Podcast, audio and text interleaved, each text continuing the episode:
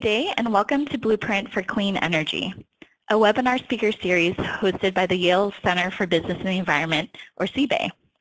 The Blueprint for Clean Energy webinar series invites leading practitioners and researchers in the field of clean energy to talk about the latest opportunities and developments in the corporate, nonprofit, and public-private arenas.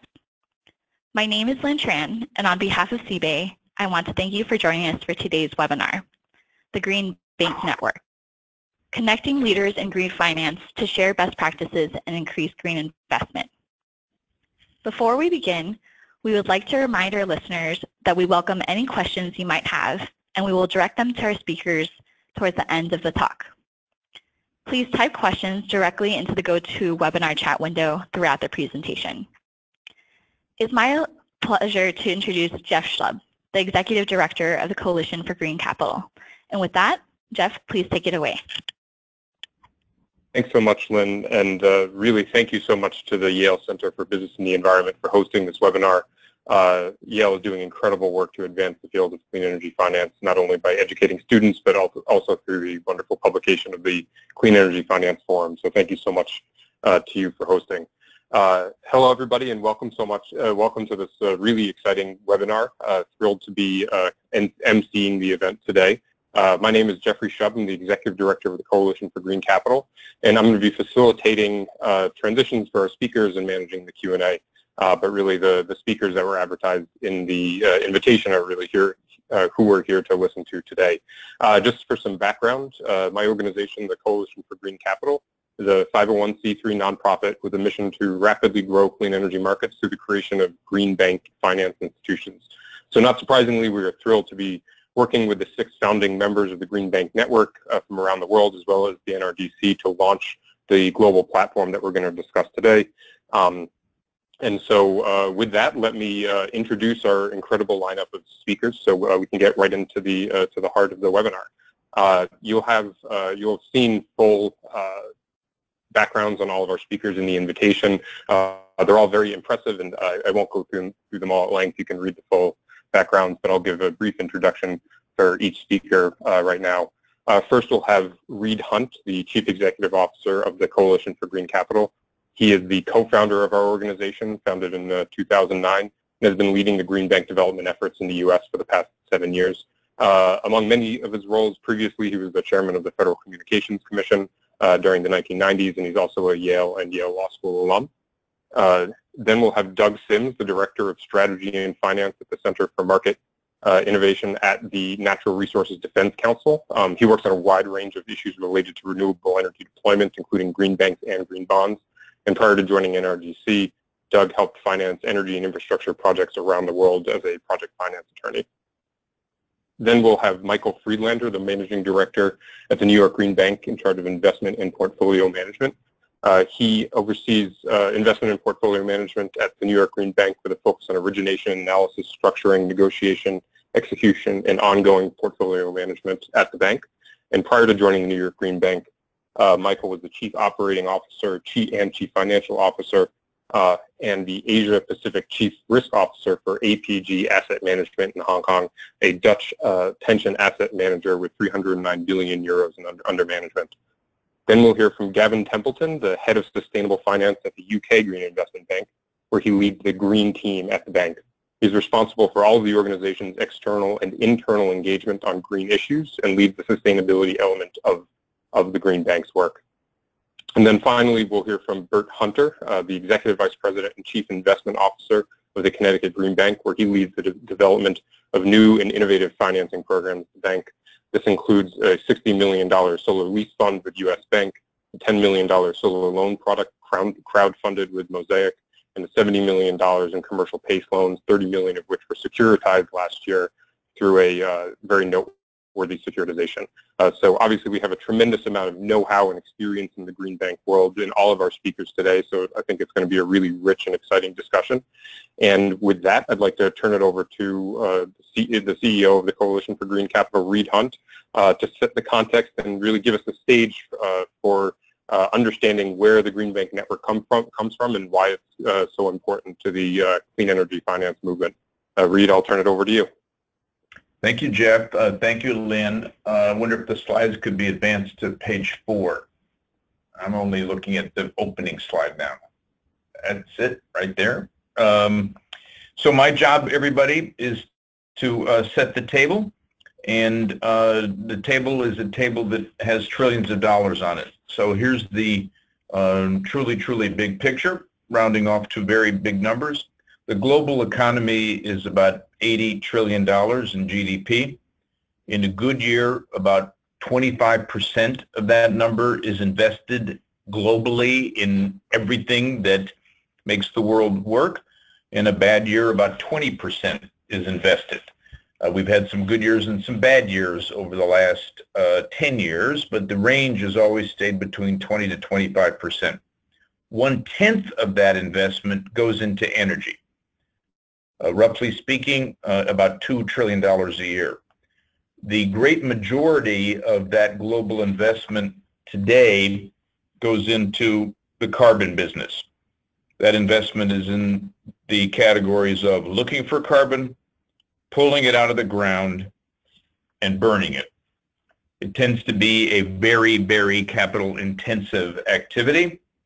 And of course, it has two corollaries on a global level. Typically, the energy that is produced is not affordable for most people in the world, and also the impact on the environment is not affordable for anyone in the world.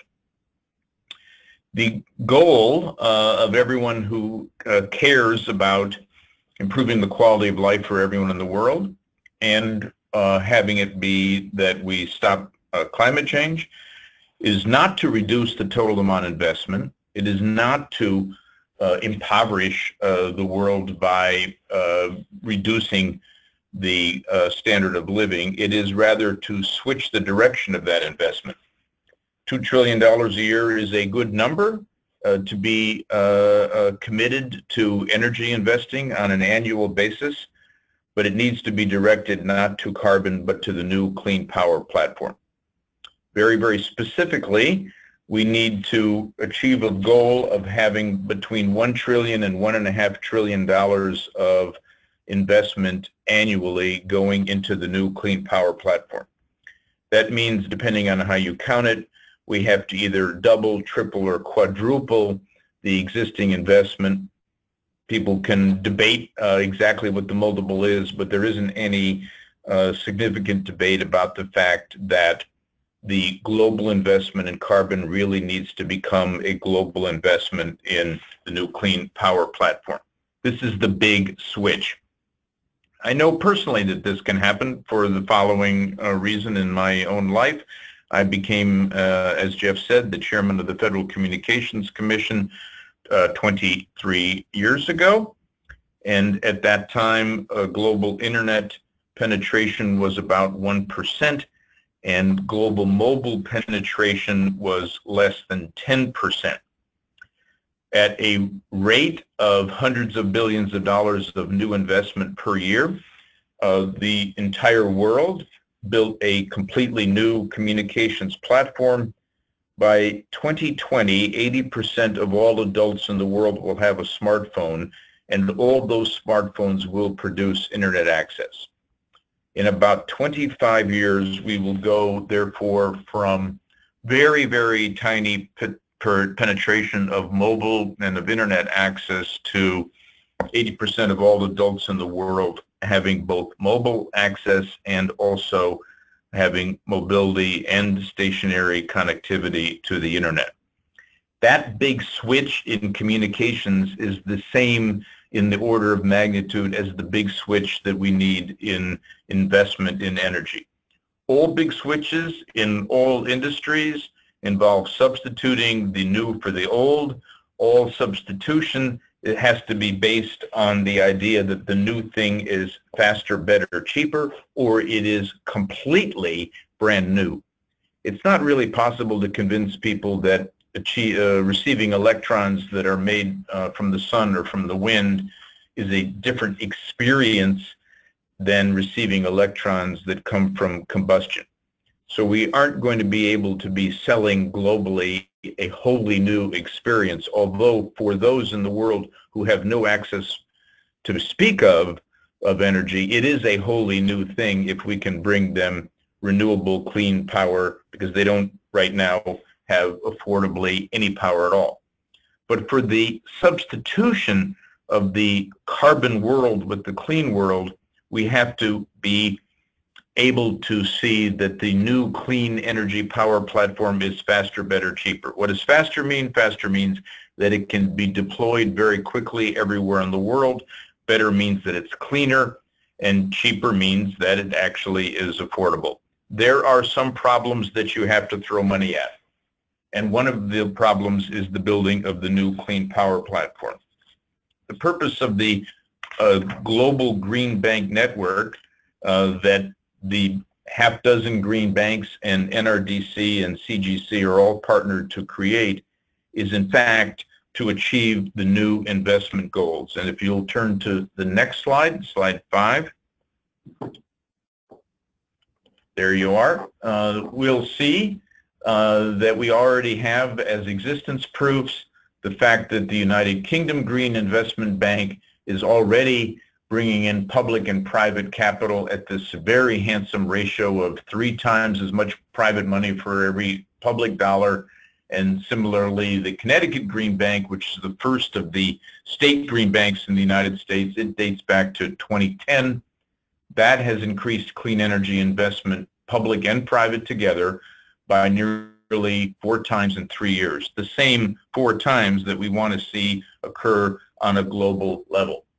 So if we take a look at the achievement in Connecticut, Bert will talk to you later about that in more detail, we can see that if you extrapolate from Connecticut, which happily the math is pretty easy, Connecticut is 1% of the population of the United States, so you multiply its numbers by 100, and what you see is in the green on this slide, you'd see that we in the United States would be observing that $200 billion would be invested annually within five years. The United States is roughly a fifth of the global economy. So if you continue to extrapolate on a international level to a total global figure, if the success achieved in five years in Connecticut were extrapolated globally, it would mean that the global investment in the new clean power platform is, this is the punchline, this is a really nice punchline, it is a trillion dollars.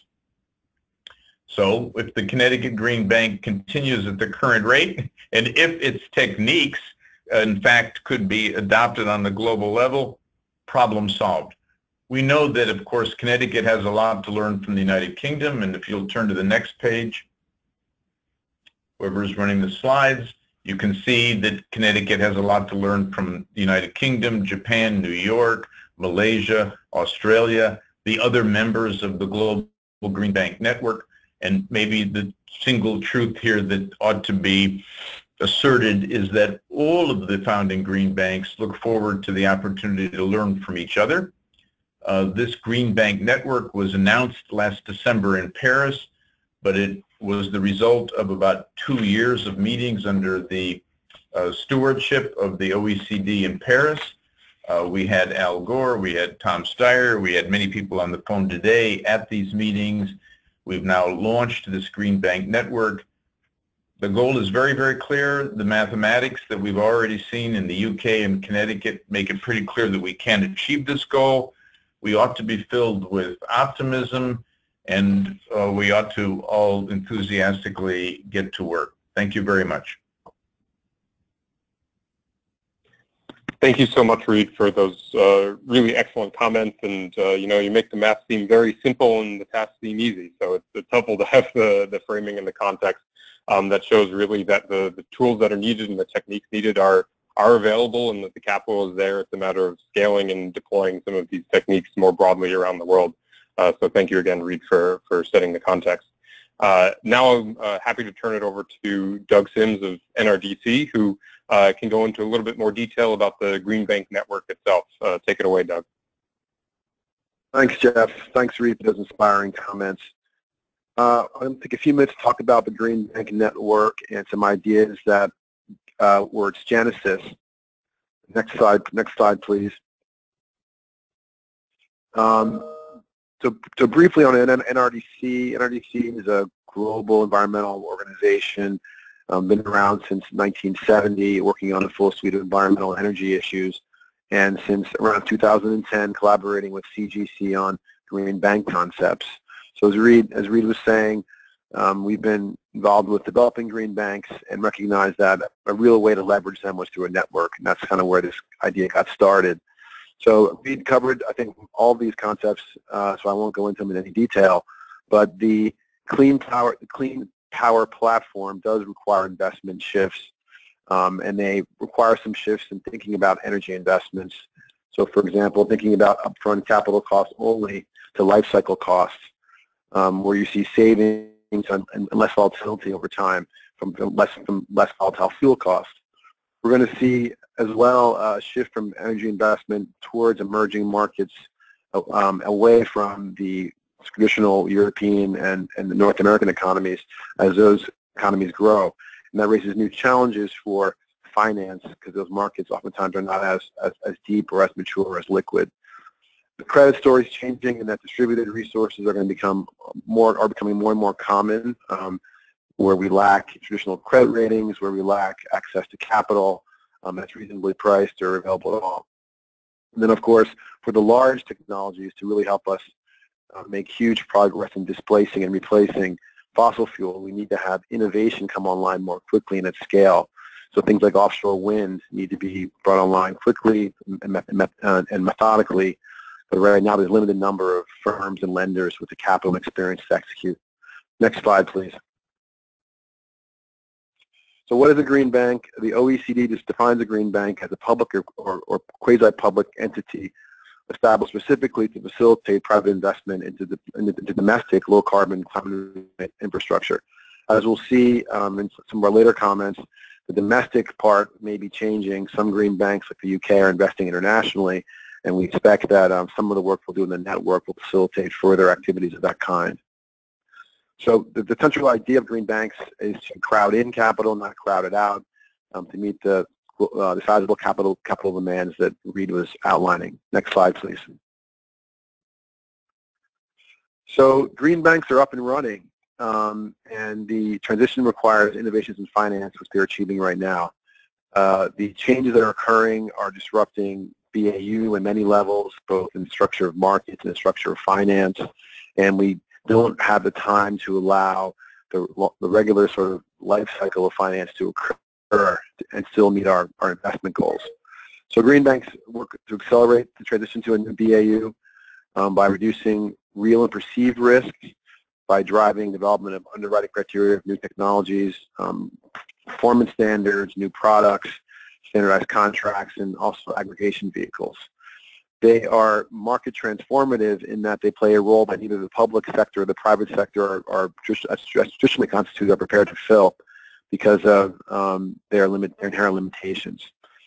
As a public policy matter, they create value um, by, by, taking, by transitioning away from grants and having that money to be reinvested and leveraged um, over time. Next slide, please.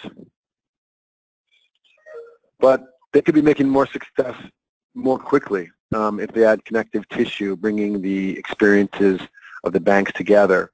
Uh, so as we said, there, there's a lot of things happening all around the world, um, in Asia, in, North America, South America, Africa, Europe, um, really, really custom built, locally appropriate, but you know, internationally uh, tr transferable PPP, public-private partnerships that allow um, markets to grow more rapidly. But right now, there's really no way to track what's happening until, until, to, to record it and utilize it in other markets where it also may be effective in achieving the same goals. Next slide, next slide, please. So the Green Bank Network creates that connective tissue and, and fills in a, a clear demand and, and a need. Um, and by what it, what it does is it engages in what we call in our little um, growing group, open source banking. It's really taking what traditionally is information that's slow to get to the market and collecting it and as it's developed and sharing it with market participants to really accelerate the transformation of the market in a much more rapid time frame. Um, key in this idea is um, standardization of contracts and structures that reduces risk. Investors uh, don't like um, novelty. They like things that are the same, that are investable, that, that are proven to work. Um, also, the standardization facilitates aggregation of, of small assets and if you are a new market entrant and you decide to adhere to these new standards, you will be able to um, access commercial finance more quickly. So also facilitates that. So to get these results, they need a, the platform required to collaborate more quickly and systematically. And by investing in a, a joint effort, you focus attention and efforts and leverage what you've already been investing in to drive down costs further. Next slide, please. So so far we've been we've been talking to our members and there's a lot of interest in a lot of different areas. Here are some of them. I won't walk through all of them, but this really covers the full suite of what banks do from um, financing strategies, deal structures, risk management.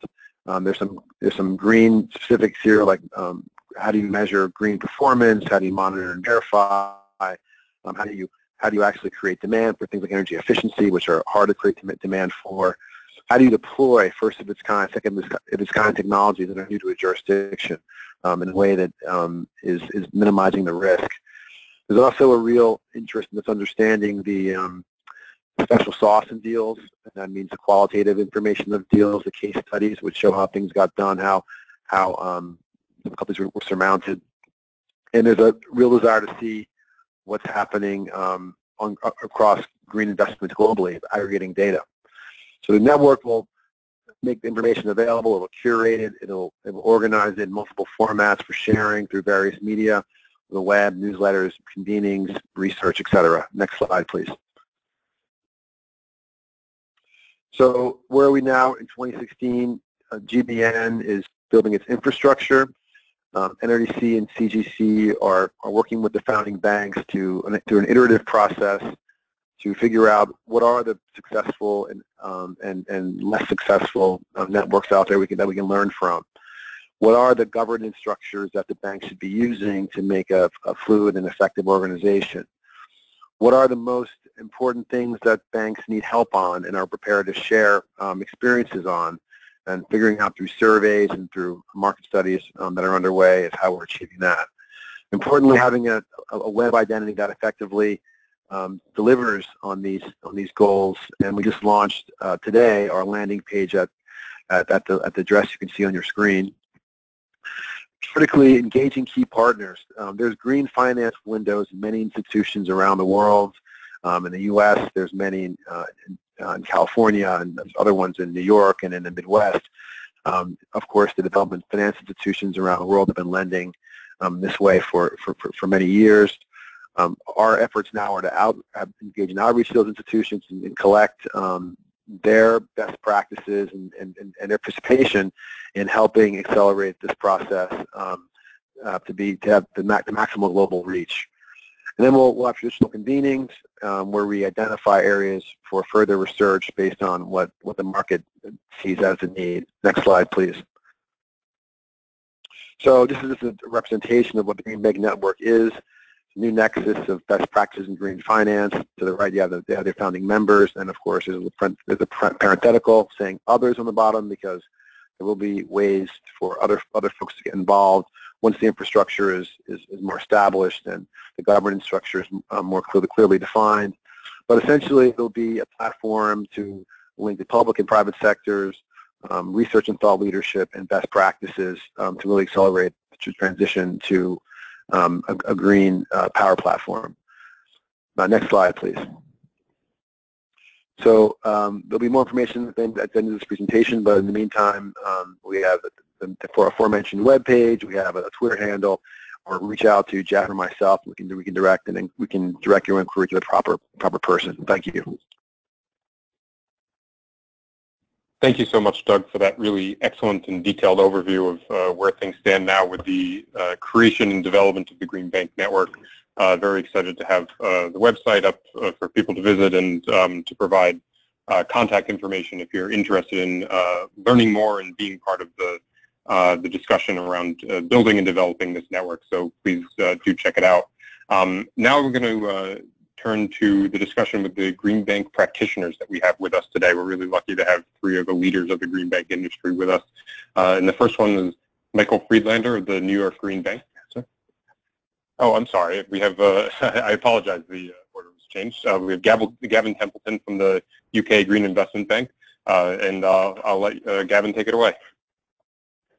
Uh, thanks very much, uh, Jeff. Firstly, I'd like to offer my thanks to Reed and Jeff at CGC for providing their support, as well as Doug at NRDC. I think it's been invaluable in getting uh, the Green Bank network going. And also my thanks to Yale for hosting this webinar. So first, I'm going to provide some background on who we are and what our job is at the UK Green Investment Bank. Then I'll provide information on our activities in terms of both the different sectors where we invest and the type of investors that we invest alongside. Then I'll discuss some of the ways we've been able to innovate in our markets. And finally, I'll talk a little bit about our future. But first, why? Why was the UK Green Investment Bank set up? Well, the UK had signed up to various pieces of legislation around reducing carbon emissions, increasing renewable energy generation and reducing waste going to landfill. So the government of the time decided the opportunity presented by our green and profitable business model could more efficiently finance and secure the transition to the greener economy. So who are we? Well, we're now three and a half years old Currently, we are 100% owned by the UK government. Uh, we are currently undergoing uh, the process of being privatised, but you'll understand that I can't really comment on that process, but you'll find a wealth of information on our website if that is of interest. We were set up with seed capital provided by the UK government amounting to £3.8 billion to invest in green projects. And as we have received state money, we can only invest in line with the European state aid rules which dictate that we must be additional, that is to say we must be needed in a transaction for it to proceed, and we have to be commercial. We cannot offer capital that would undermine the competition in the market. But our capital is flexible. We can invest in debt, we can invest in equity or funds, and also we're flexible on the tenor of that lending. We are tasked with mobilising the private sector and accelerating the UK's transition to a green economy.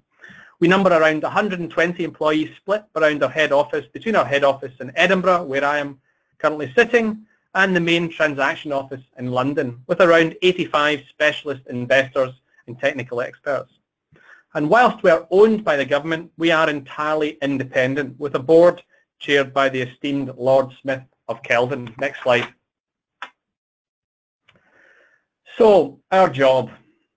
Well, it might be stating the obvious, but we only invest in projects where they are both green and profitable. Not green or profitable, but green and profitable. And as I previously mentioned, we are here to mobilize the private sector.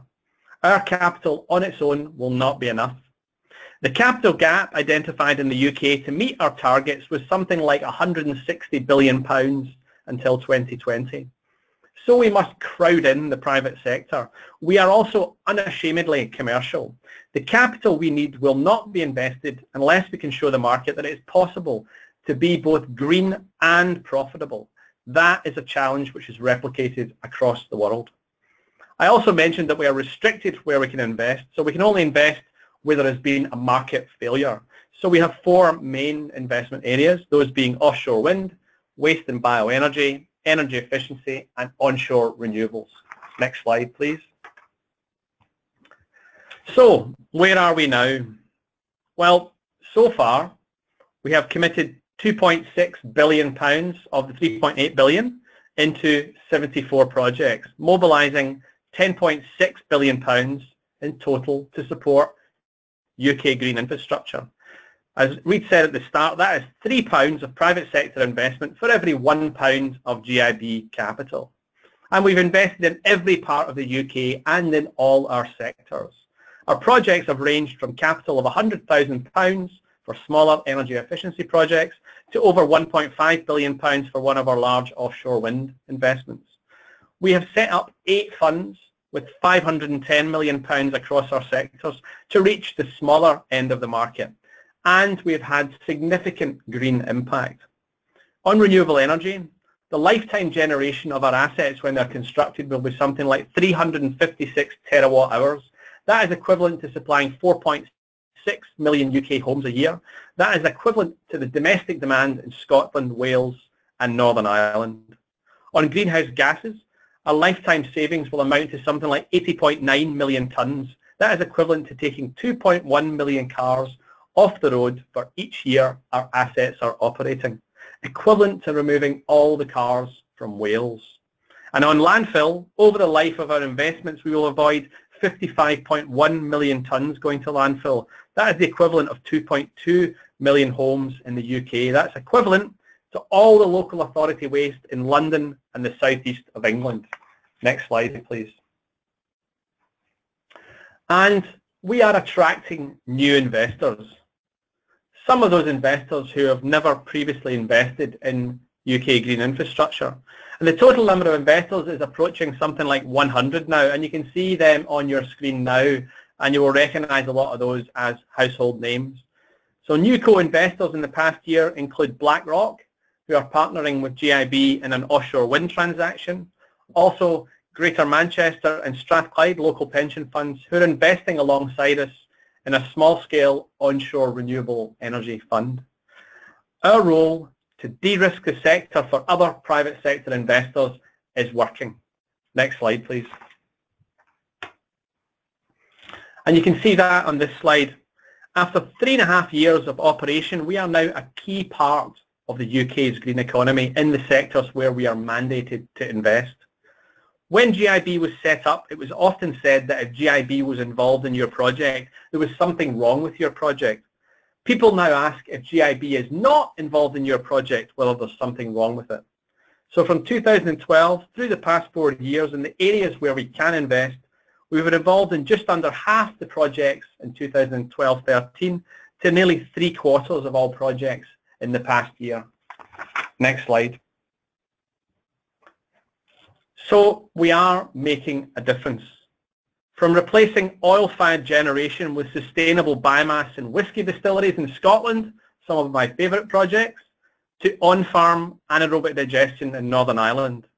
From offshore wind farms off the north coast of Wales to energy efficiency in poultry farms across England, we are making a difference.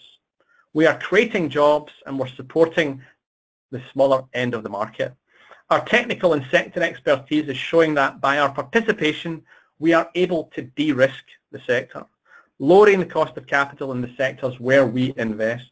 And as we de-risk, we can also attract longer-term investors, such as the pension funds I just mentioned, many of whom have never invested in our sectors, but are attracted by the long-term predictable yields in the assets where we invest. Next slide, please. So now moving on to innovation. First off, GIB's role in the very early days in assisting the UK government to list the first yieldco on the London Stock Exchange. Now, yieldcos are companies formed to own operating assets and they're important because they allow a wider variety of investors to gain exposure to green infrastructure as an asset class. So Greencoat Capital was the first of its kind in the UK. And since that original £260 million investment, we have seen another £2.1 billion worth of uh, yieldcos listed on the London Stock Exchange. A great example of the catalytic effect of GIB. Next slide, please. We've also innovated in financing new technologies. So the aircraft you can see in that picture is actually the Airbus A380, and that is the Siemens 6 megawatt turbine, which is planted offshore. So GIB invested alongside our partners Dong and Marubeni in the first commercial deployment of this turbine. This is the first time that GIB had taken an equity stake during the construction phase of a project. These turbines are more efficient and can reliably capture more of the available wind energy, driving down generation costs. This project went into commercial operation in June of last year. Next slide, please.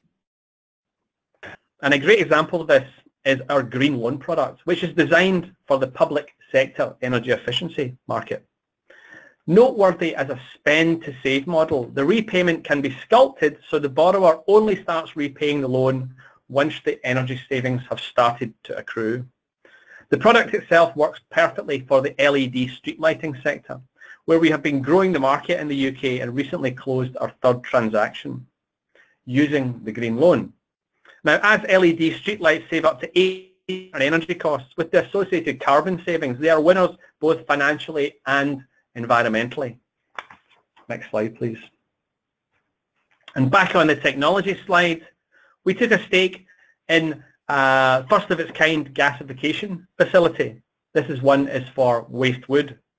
The Birmingham Biopower project was the first time the Nexterra technology actually came from North America, It had been used in the UK, and GIB played a key role in supporting both an equity stake via one of our fund managers and a debt stake.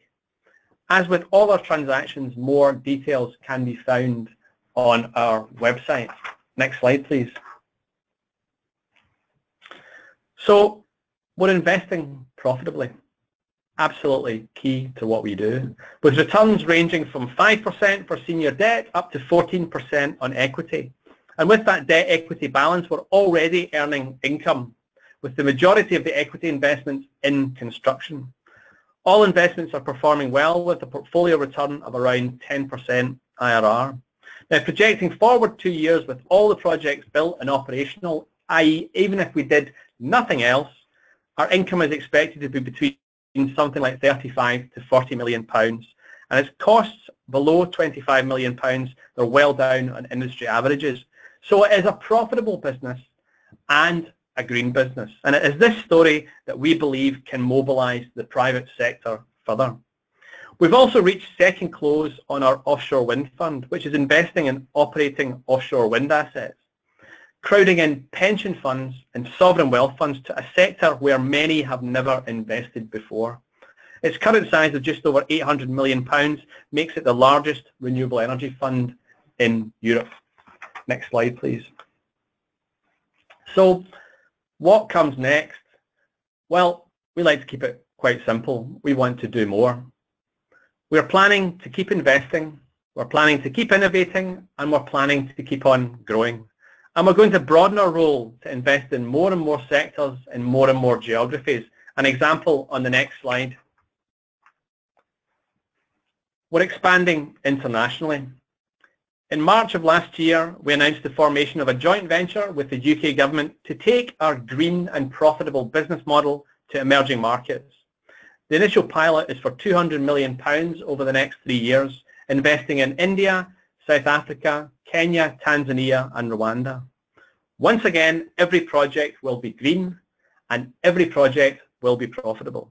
Once again, we are there to de-risk the investments, to crowd in the private sector. We are confident we can have similar success to what we have achieved in the UK. Next slide, please. And finally, our green impact opinion. Green assessment, monitoring and reporting are integrated throughout our investment lifecycle. As investors, we take the green performance of our investments equally as seriously as we take the financial performance. So we have created a methodology for calculating the green performance, the green impact of our investments.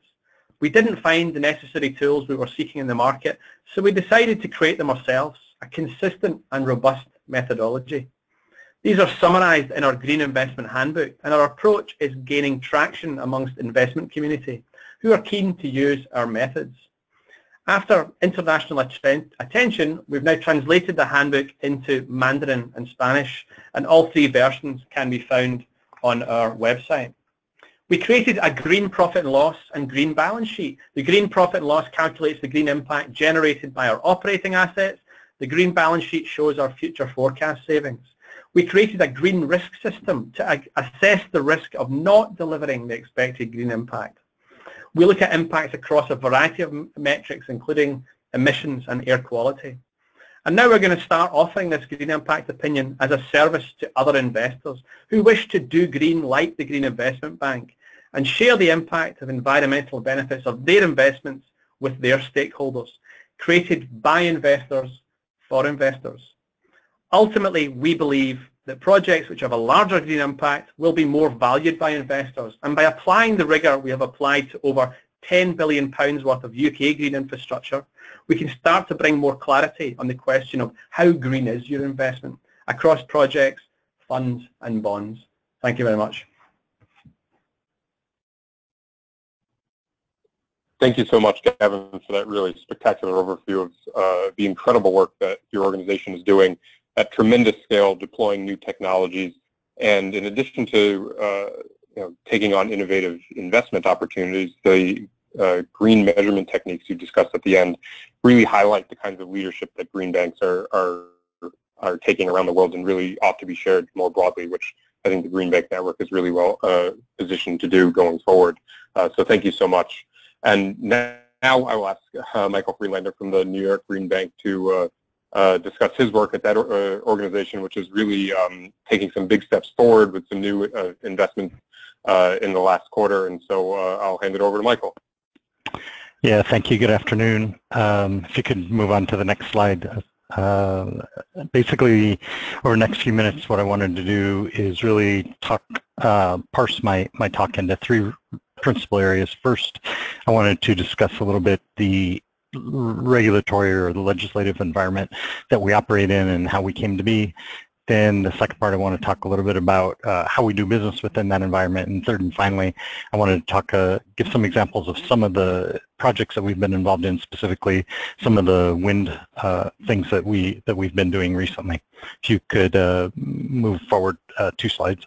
Uh, so within the regulatory environment or the legislative environment that that we operate in, pretty much the over the course of the last uh, 18 months or two years in particular, uh, the executive office of the, the governor has really been introducing some groundbreaking regulatory reform. And uh, the, the principle under which we call that is, is called REV, which is uh, reforming the energy vision. And there, within the, it's a very broad far-reaching.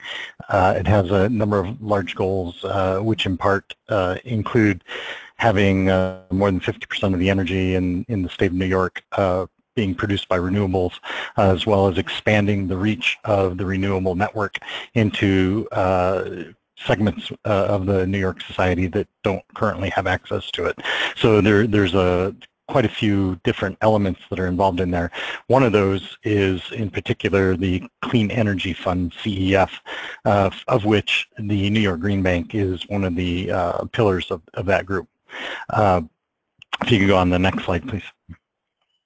Um, within the uh, CEF, the New York Green Bank was uh, was funded with a billion dollars of New York State-sponsored um, monies, uh, for which um, the intent and the purpose of it was was to use the New York Green Bank to to as was said before crowd in private the private sector uh, money eh, specifically with the purpose of providing a bridge to alleviate some of the financing gaps within clean energy market.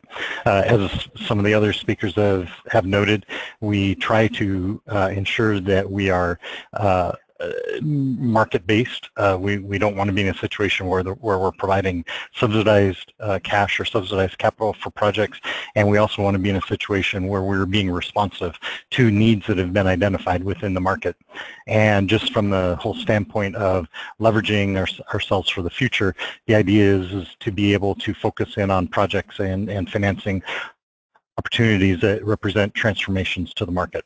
Uh, so, so that we're pr providing a, a, bit of a leverage opportunity, not only for our capital, but for the know-how and for the bridging uh, function that that we were chartered to provide. Uh, and of course, uh, one of the biggest issues is reducing greenhouse gas emissions, and again, finally, uh, mobilizing uh, private sector capital within the New York clean energy markets. if, you, if you could move on to the next slide next slide as well, please. I'm sorry. Um, so again, um, we, we try to be responsive to needs that are, are, within the market. We originally, when we were uh, chartered and we began operations uh, in 2015, we sent out a couple of requests for proposals into the marketplace, basically asking the private sector to come to the Green Bank with your with your requests for financing and for for funding. Uh, the broad categories of capital solutions that we intend to offer, you can really fit into sort of the typical type of buckets that you might expect any bank uh, to, to offer. First of all, uh, credit enhancement. So in a in an ideal world or in a perfect situation where there's a project where there is uh, private capital that's already been identified, but for uh, perhaps some concerns regarding the credit risk or the credit quality of some of the participants involved, uh, they can come to the New York Green Bank and we offer a credit enhancement. And the credit enhancement can fit into any one of a host of number of buckets uh, ranging from a, a on-balance sheet credit guarantee. It could be a, uh, something as simple as a letter of credit and it could uh, go as far as uh, we've been requested and discussed uh, funding uh, cash within bankrupt remote entities to which the cedent could conceivably draw on in the event of a credit uh, credit event. So we, we, view ourselves that that's a uh, high high leverage uh, opportunity and activity for us, where we are simply there uh, backstopping places for private capital to come in.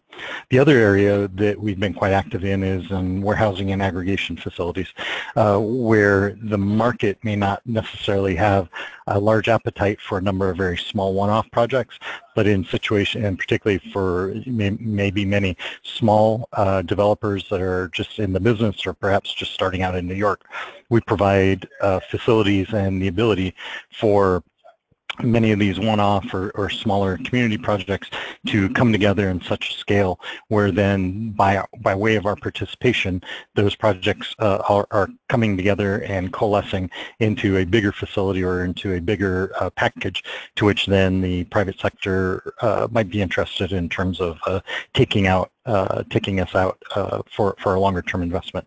Uh, of course, we can do term funding um, and equity funding, um, and in some cases we've been involved where with composite products, where we might offer a, a, credit enhancements facility on a, on a senior loan, and then as well coming in uh, to backstop some of the tax equity tax equity uh, investors that might be involved in a, in a project. In terms of pricing, uh, we we sort of see as there's two forces at play uh, when it comes to pricing. Uh, first of all, we we think that we have we're in a position to really understand and underwrite uh, project and project risks.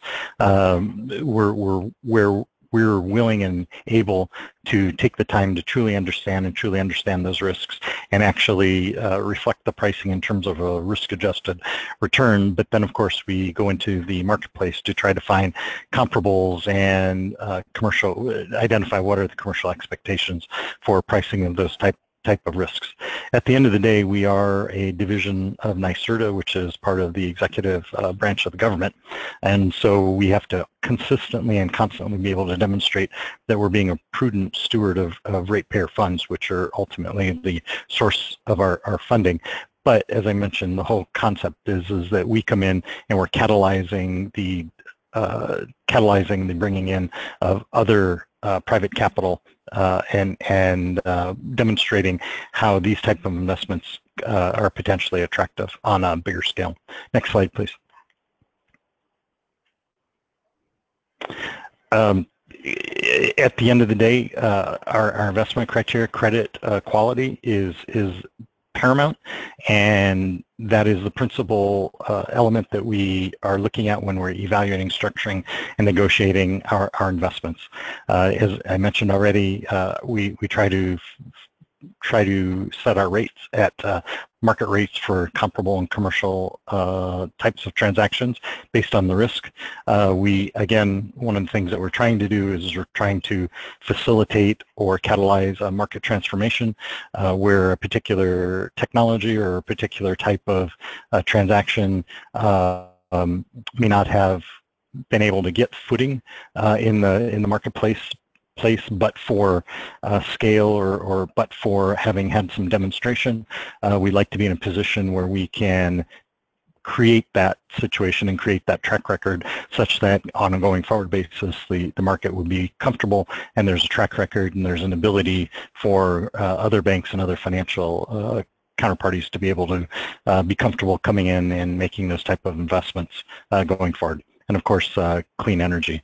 Uh, we've spoken about uh, market transformation already um, and scalability. Again, has been spoken about on, on this call several times already. There's clearly a situation where there's a number of, of opportunities out there. There's many, many places for private sector capital to come in. And ultimately, we are trying to put ourselves in a situation where we are creating and demonstrating projects that uh, can be scalable and uh, can be taken up by the private sector. Next slide, please. Uh, next slide, please. So basically, I just wanted to, at this point, talk about uh, some of the deals that we've been involved in. Um, we we principally have been looking at over the last uh, year or so uh, two two segments: energy efficiency and re renewables. Uh, we we have had some opportunity to look in at a few battery storage projects. We've had an opportunity to look at some biomass projects, uh, but the the ones that uh, that seem to be in demand in the marketplace today are energy efficiency and renewables. Uh, we and you have here a couple of, of examples of, of some of the projects that we're involved in. We've been involved in energy efficiency both at a uh, at a residential level as well as at a commercial industrial level. Uh, Renew Financial is a uh, is a uh, financing facility that was made available for homeowner energy efficiency projects uh, across the northeastern part of the United States. And this facility here was a situation uh, uh, for uh, homeowners across uh, New York State to make energy efficiency improvements uh, in, in their home.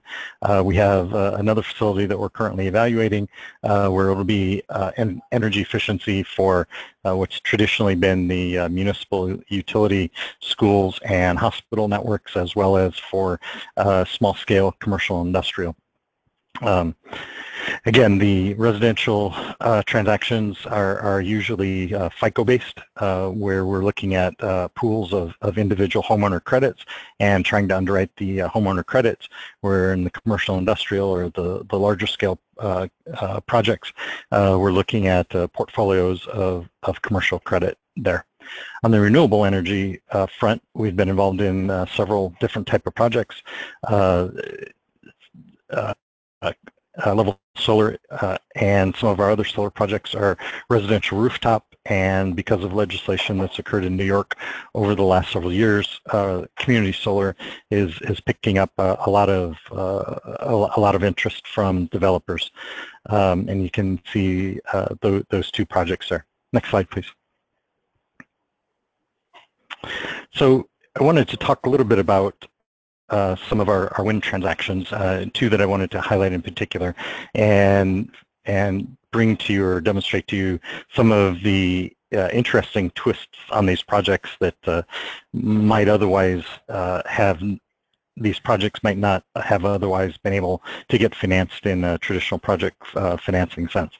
Uh, United Wind was a, a, construction loan for a portfolio of wind turbines, small, smaller wind turbines that were going to be deployed uh, on private farms uh, in, in upstate New York was a uh, developer who was going around um, to to these farms and proposing to set up these uh, uh, wind uh, wind turbines.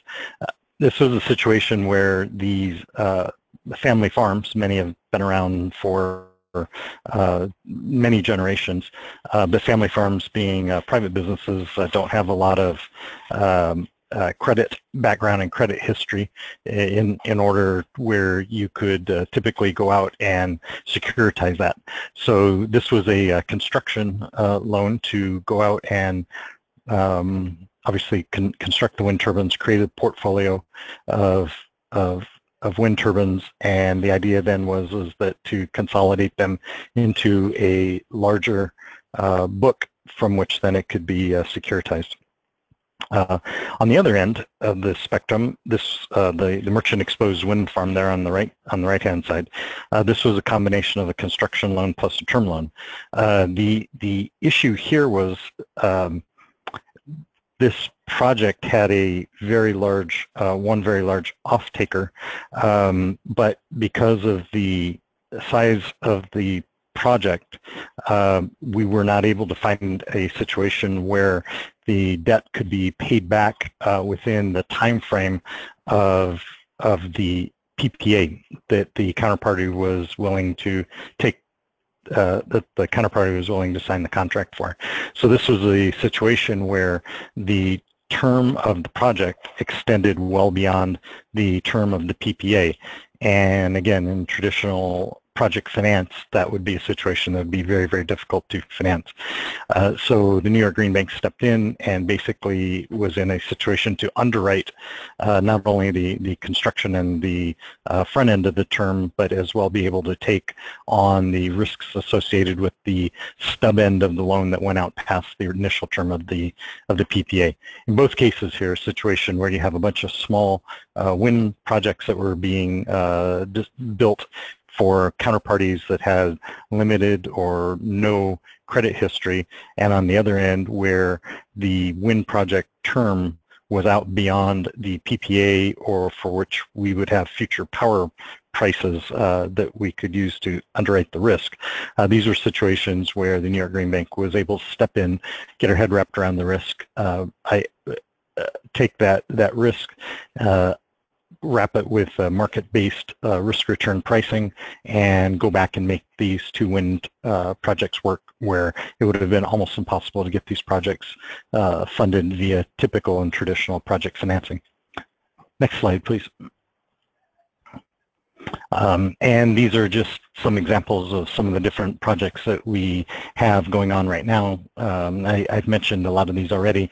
Uh, energy services where uh, the the payment stream is being uh, is being used to securitize a pay-as-you-save type of a of, of a agreement where the capital investment goes in up front and then the savings are are used to pay the initial investment. Uh, community solar I mentioned already.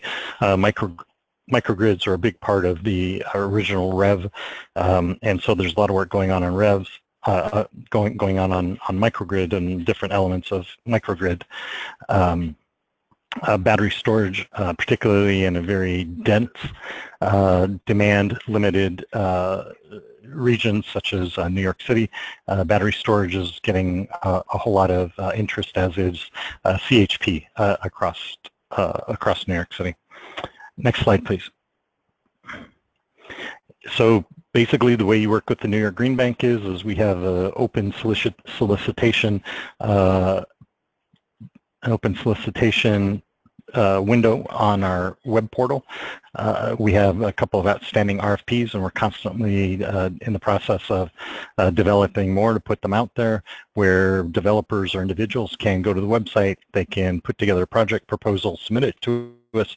Generally speaking, we uh, grade the project proposal in accordance with the criteria that I've mentioned before. We get back to the proposer generally within uh, seven business days uh, with regard to whether or not and if uh, the project proposal meets our our evaluation criteria um, at which point in time then uh, it's a very straightforward due diligence process an underwriting process and then ultimately a funding and that's all that I have to share for today.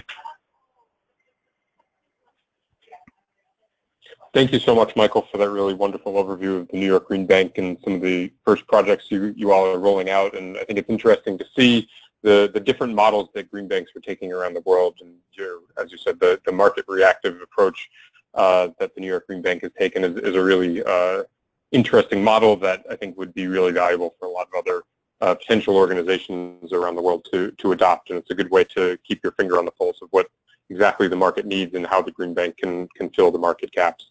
Um, and then uh, finally, last but last, uh, last but not least, I will turn it over to uh, Bert Hunter from the Connecticut Green Bank. Thank you, Jeff, uh, and good morning, everyone. Jeff, can you hear me? Yes, we can. Great, perfect. Um, so first off, I'm delighted to be with you this morning, or actually this afternoon, to share uh, the stage with Reed, Doug, Gavin, and Michael lots going on in the UK and uh, in New York in the clean energy space. It's fantastic to hear about the progress that these uh, two green banks are, are making and, uh, and ever so thankful for the work that the CGC and the NRDC are doing to help establish the, uh, the Green Bank network. So thanks very much. Next slide, please. Uh, so I'll be talking about some of the ways the Connecticut Green Bank has worked with other lenders and investors on a co-investment basis. But before I do so, I'll offer up some context about the uh, Connecticut Green Bank, uh, a bit about how we structure our programs and products to crowd in private investment and deploy green energy projects. You've heard a lot this morning about the catalyzing effect of, of green banks, and we hope to uh, show you that uh, we're, we're doing our share there. Uh, then after we take a closer look at a few co-investment structures, I'll touch on the impacts we're having and point uh, you to where you can find out more information on that score since we have a limited amount of time uh, today. Next slide, please. So what is the Connecticut Green Bank? Um, so we're the first state-level green bank in the U.S. thanks to our Governor Malloy, pictured here, and support from the Coalition for Green Capital. They worked with the legislature to bring the Green Bank forward as a part of major energy uh, legislation in 2011. This, with the idea being that the old incentive model isn't sufficient to really move the needle in reducing energy consumption intensity and achieving a meaningful reduction in carbon emissions. It will take a significant amount of capital investment to get us there, as Reed mentioned earlier on, capital that the public sector just does not have, but which exists in the private sector in, in ample supply. But as we know, the uh, public sector, particularly through green banks, can play a catalytic role in getting that private capital into the market, as you've already heard this morning from uh, both uh, Gavin and Michael. Next slide, please. So we're a quasi-public organization, and as our CEO, Bryan Garcia, likes to say, it's an organization with public sector goals and private sector discipline. We can raise capital through bond issuances and an array of structures, a few of which we'll explore here today. We can establish a special purpose entity, the SPEs, to protect lenders and investors, secure collateral and cash flows, as well as, uh, as appropriate, limit recourse to the Green Bank for its own protection. Our focus is to finance clean energy writ large, so we include energy efficiency in that definition. And our balance sheet at $130 million has roughly doubled in the last three years as we have seen the Green Bank model take hold here in Connecticut. We're supported by a charge on most electric bills in Connecticut, with the exception of some municipal uh, utilities, which have a small share of the market. As as well as uh, revenues from the Regional Greenhouse Gas Initiative, or RGGI, the Regional Cap and Trade System. We also have other sources that we can pull from, such as the federal government and uh, some foundation funds. We've been successful at that. So together our Green Bank is supported by about 30 million or so in annual revenues, which we then put into the market with our investment partners. Next slide, please. So um, I've actually spoken enough about what we do, so let's keep flipping to the next slide, please. So part of our structure is a board of directors, 11 strong. Uh, Reed Hundt is actually one of those directors. You see him up there, second down on the right. Um, and roughly a quarter of the board is held by those who have other positions in the Connecticut government. The rest are appointments from both sides of the political aisle. We're glad that we have support from the R's as well as the D's. So we have a range of views that come together to offer advice and counsel. Next slide, please. We're organized internally around four verticals shown here, covering homeowners, businesses, and the public sector, and there are about 50 of us that work for the Green Bank. Next slide, please.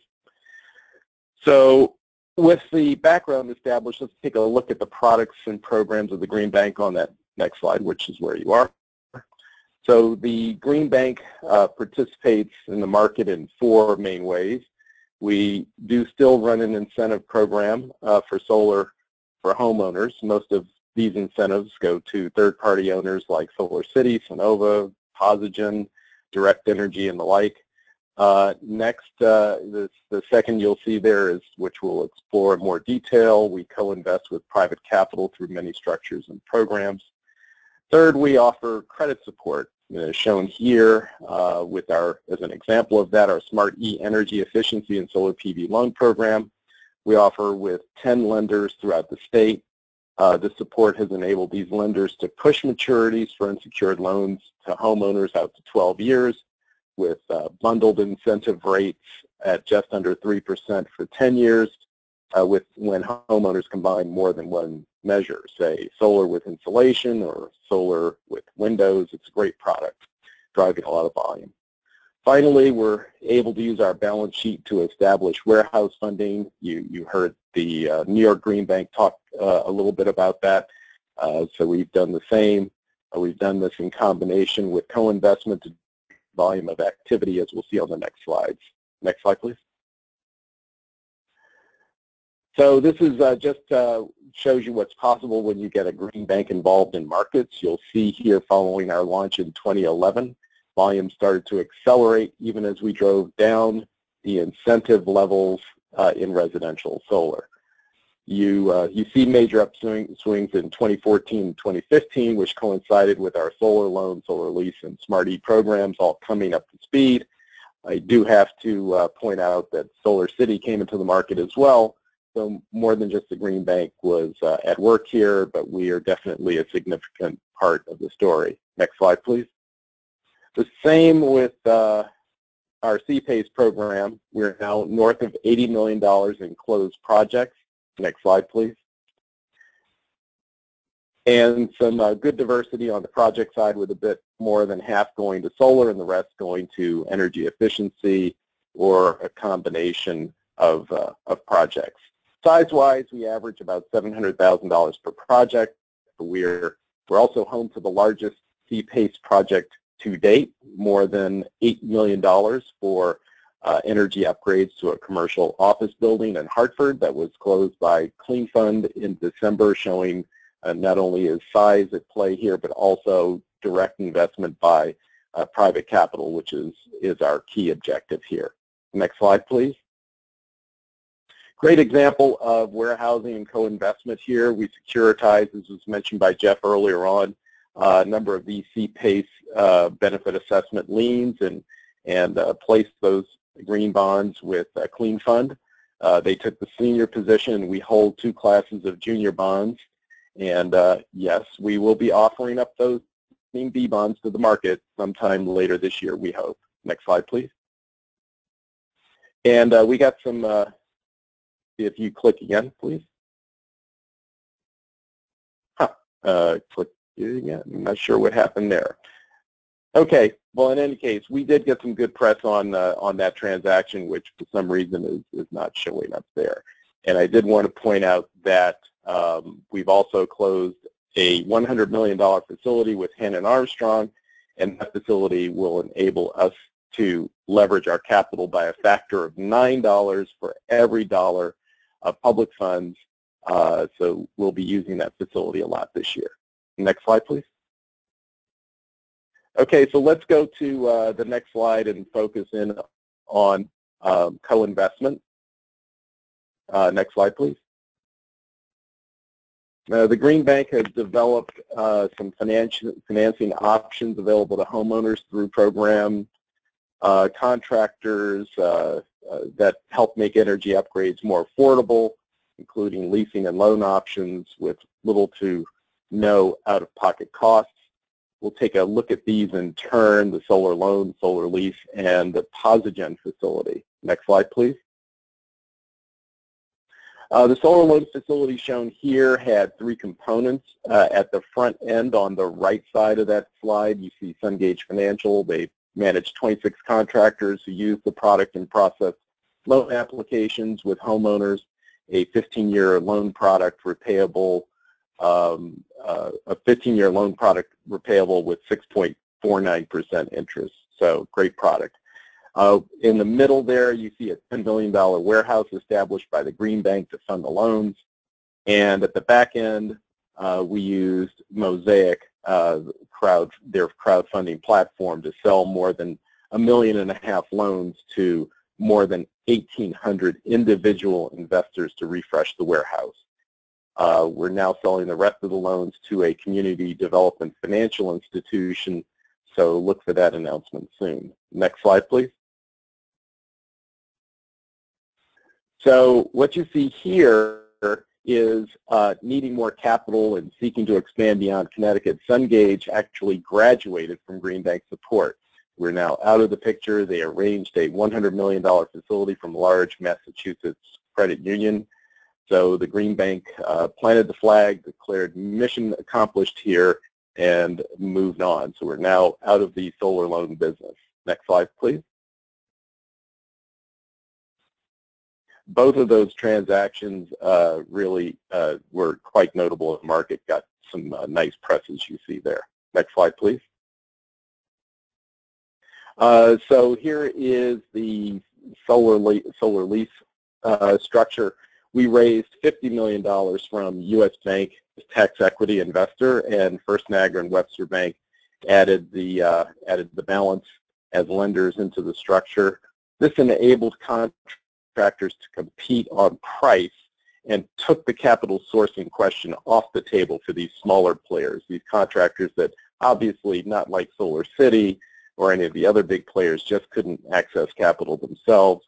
We actually uh, played that role for them and uh, with the whole idea is to sending price signals into the market, letting these contractors bring the price down, do good deals for the homeowners and do, do so in a very secure fashion.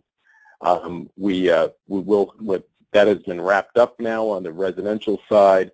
Uh, we will have completed about 1,500 systems by the time uh, that is uh, that is wrapped up, say, in another few weeks as the final systems are finally installed. We also use this facility for commercial scale solar, uh, the first of its kind ever to combine residential solar and commercial scale solar in the same platform everything from 30 kilowatts to 1 megawatt. And local contractors have installed solar on everything from town halls, community centers, schools, churches, small businesses, uh, several of them secured with our CPACE structure, uh, adding security for over 20 years. Another first in the, uh, in, in the U.S. financial market.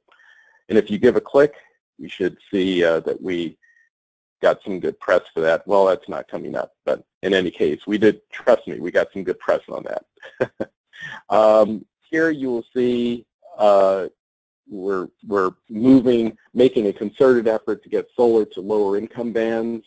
Uh, maybe if you click more, we'll have some emphasis there. Yes, so if you, if you look at the, the bottom there where it says 120%, 100 to 120% or more than 100 20% area median income or AMI, you'll see that there's good penetration in solar, some uh, around 18 projects per 1,000 households. But if you look at the, the banded part, 60 to, to 100% AMI, much lower penetration of solar. So we're doing two things to try to close that gap. Uh, first, we launched a tiered incentive for low to moderate income residents in August of 2015. And the second thing we did is we uh, were co-investing with Posigen and U.S. Bank to bring Posigen's successful solar plus energy efficiency model to Connecticut. Next slide, please.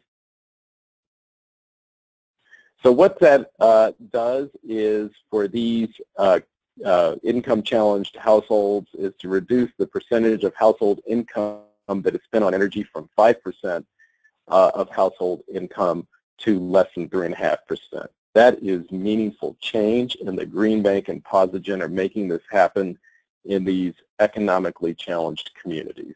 Next slide, please.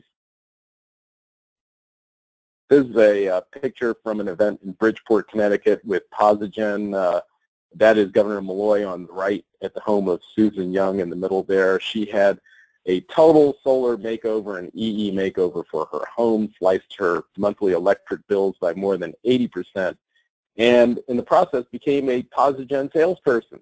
In fact, I think she sold some solar to the governor there that very afternoon. She's quite enthusiastic about her system. Next slide, please. And here's the result. Uh, you know, just take a look. I love this picture. It's solar on those uh, smaller homes there, all in a row. Uh, this is this is really great progress. Next slide, please.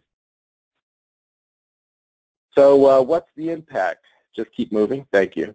Uh, as the center column shows, in the last four years of the Green Bank model, we have delivered almost twice the investment that was achieved in 11 years under the subsidy model of the uh, Clean Energy Fund. But more than that, our transactions will result in 925,000 tons of lifetime CO2 reduction. That was achieved in 2015, more than three times the prior year, and bringing our four-year total to just shy of 1.4 million tons of CO2 reduction. Next slide, please. If you want to know more, go to our comprehensive annual financial report, or CAFR. Uh, there's a link at the bottom of this page, and the presentation here will be posted uh, the webinar, so you can go there and find out all about it. Really full, rich, uh, full, full of rich details on uh, what we're doing at the Green Bank. Uh, next slide, please. And that'll pretty much wrap us up. So with all this uh, really resulted in some good press. We had some fun making up some headlines, but that last one there with President Obama was not made up. He actually did give us a shout out, which we appreciated. Uh, and anytime you're in the same sentence as Goldman Sachs, you must be doing something right. So, uh, so that uh, we're going to keep doing the good work at the Green Bank. And next slide, please. Uh, if you want to find out more about us, there's the website. And uh, pleased to take some questions. I do have to uh, cut it short, though. I have to leave a little early because I'm working on our green bond issuance. So, but thank you very much for having me this morning. Thank you so much, Bert. Uh, really appreciate that uh, wonderful uh, presentation. And thank you to all of our speakers for a really rich and informative discussion. I think, and uh, frankly, it's inspiring to see the kind of innovation that other your organizations are are uh, experimenting with and using. And I think you can really see the kind of market leadership that green banks are demonstrating and immediately recognize the value that will come from having a network and a platform dedicated to sharing these innovations with uh, key stakeholders from around the world. Um, I also want to say before jumping into uh, the Q&A, because we do have a few minutes left here for questions and answers, um, that the Green Bank Network will actually be hosting a series of webinars just like this, and the next one will highlight the work being done by our founding Green Bank Network partners from the Asia Pacific region with speakers from green banks in Malaysia, uh, Japan, and Australia. Uh, so do stay tuned for um, more green banks and more information like this, but addressing different markets.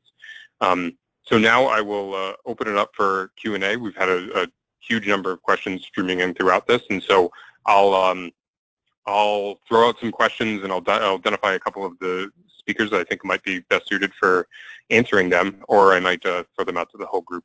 Um, the first one I'll, I'll uh, put out to, I guess, uh, Doug, uh, uh, yeah, maybe the whole group. Um, uh, the question is, do green banks invest only domestically, or do they also invest outside their own markets? And do the green banks invest just in projects, or will they invest in clean energy startup companies as well? Um, maybe we'll start with uh, Gavin on that. Um, so from our example, um, you know, we are project investors. We only invest in projects. Um, obviously, we're flexible in the type of capital we provide, um, but we don't invest in uh, companies directly, and we don't invest in early stage startups or venture um, efforts. Um, and with regards to the uh, other question around whether we invest outside our home markets, obviously we've just announced a pilot which is going to be investing internationally, and I think a reflection on um, the impact that we've had in our home market. The government is keen uh, to try and copy that impact that we've had in the home market to, to invest some of its development capital overseas. So I think it really depends on the the situation of the uh, of the Green Bank itself. But yes, we are investing locally and now internationally. Michael, how about you for New York Green Bank's perspective?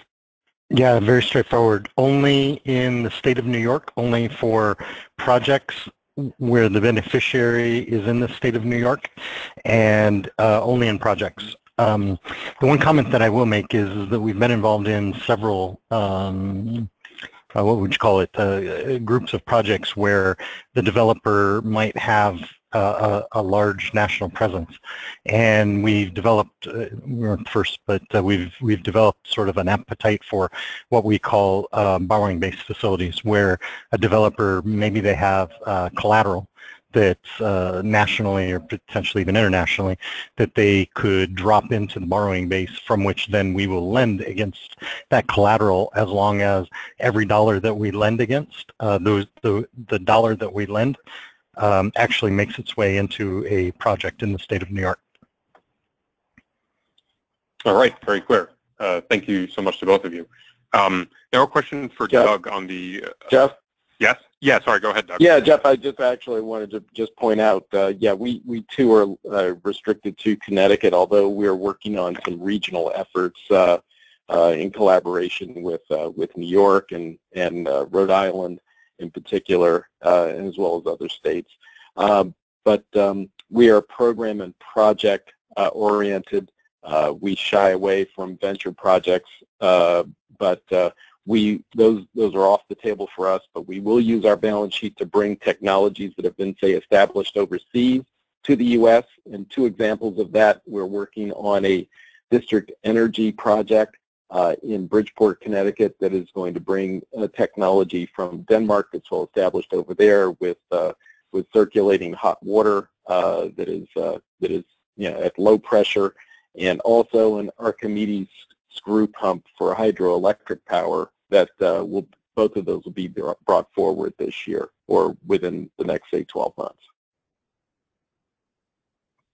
Great, thank you so much, Bert. And I think it's um, yeah, it's interesting to see how green banks are also, you know, while they might not be investing in, you know, clean tech businesses themselves, they are definitely in the business of deploying new technologies and bringing new technologies to market. And so there, there is a, um, you know, it's uh, they do play across a range of technologies here. Um, maybe we'll turn it over to uh, Doug, because there's a good question here about the Green Bank Network itself. Um, the question is, are there any plans for green banks and the Green Bank Network to collaborate and align efforts with development banks, multilateral and national development banks, as well as dedicated funds like the Clean Energy Fund in financing the transition to a low carbon and resilient economy? Uh, the answer to that is um, yes, we're reaching out already to uh, some of the leading DFIs. Um, they have so much to offer in terms of um, both uh, the project level, um, underwriting projects, um, but also knowledge transfer. Uh, for example, the IDB has done a great job of, of teaching you know, local second-tier banks how to underwrite renewable energy, and that's really critical to market transformation. So I think as we um, continue our diligence, um, talking to you know, commercial banks, um, DFIs, um, other kinds of institutions. We're, we're trying to incorporate best practices, not reinvent the wheel. Um, how that develops in terms of you know participation and informal partnership, I think that'll be decided by the members down the road. Great, thanks so much, Doug. Um, how about a question for um, for Michael? How open is the New York Green Bank to quote unquote small projects such as community level hydro and similar technologies? Um, it, it, it's an interesting question because, of course, one of the issues that we concern ourselves with is, is scalability. Where we have begun to bridge that topic, uh, we, we've actually, we're in the process of introducing two new RFPs um, and those RFPs will be sort of at the individual project level. And the idea is, is that uh, even, even though it may be a small project, if we can introduce or develop a, an approach or a financing concept or an analytical basis from which then there becomes an, there gets to be an experience base and a place where the rest of the financial sector can come in and be comfortable with the concept. Uh, we've we've done the job to we've done our job in terms of bridging to a to a uh, to to a greater scalable. And and let me give you an example. Uh, one of the areas that we're actively involved in is sort of single building C&I energy efficiency and renewable.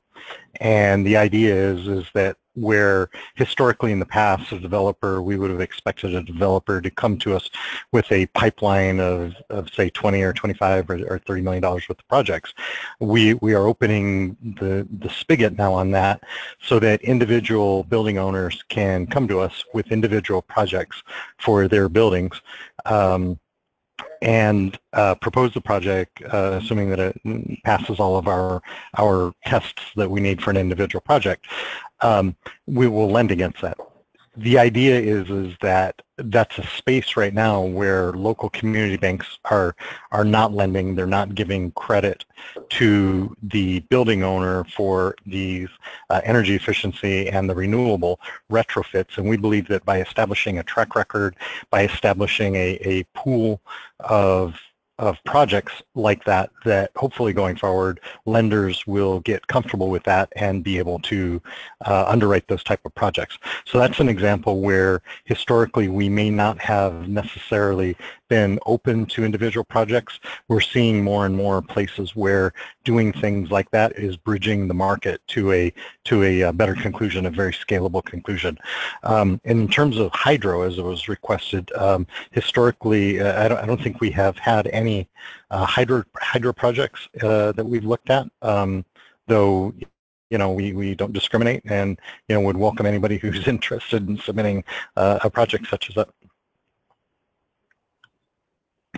Great, thank you so much. Very uh, detailed answer. Um, and I think it shows the, value of some of the, flexibility in the approach the New York Green Bank has taken to, really finding the market gaps and targeting them. Um, Gavin, a, a, question for you uh, specifically about the UK. Um, the question is, how precisely does the UK Green Investment Bank, quote, de-risk project investments? Do you take a subordinated position in the capital stack, or is it just that you finance a portion of the project, thereby lowering the risk of the other financial partners? Yeah, I think I think um, historically, um, you know, back in the early days of the Green Investment Bank, we were quite often the last um, tranche of capital into a, into a transaction. And, and again, mentioning we're agnostic about where we participate in the capital structure. So whether we were needed in debt and equity, we were often the last person in helping to get that transaction over the line. Whereas these days, um, we're quite often requested to come in in order to attract other sorts of investors. So whilst we don't take a subordinated position necessarily, um, we are, you know, by our participation in that transaction, they can attract the private sector capital in to make that transaction work more quickly. So it's a slightly, it's, it's not necessarily something that we do as a, a taking subordinated position. Um, but um, you know, we're in that transaction early, and we can help de-risk it and attract other private sector investors in quickly. Great, thank you so much, Gavin. Very uh, helpful explanation. Um, looking at the clock, I realize we are out of time, which is really unfortunate because we have uh, many, many dozens more questions that we'd love to be able to get to and uh, hear from our excellent speakers. Uh, but we are up against time, and I want to respect everyone's schedules. Um, so first, I want to, again, thank all of our excellent speakers for joining us from all around the world. Uh, I think we got an incredible uh, flavor for the work that green banks are doing around, around the world. Um, and thank you to Doug and Reed for highlighting the, the need and the structure of the Green Bank Network that, that we are helping to build now. Uh, thank you to Yale and to Lynn for hosting and uh, managing this webinar. And to all of you for joining us today, please do go to our website, the greenbanknetwork.org, which is now up and running, where you can sign up to receive updates and uh, get more information. Uh, and you can also check it out uh, as the website grows and uh, the Green Bank Network starts to grow over time. The slides from today's event will also be posted to that website, so you can find them there. And uh, with that, I'll wrap it up and say thank you all again for participating and attending this webinar and look forward to hearing from you all going forward as the Green Bank Network grows. Thank you again and enjoy the rest of your day.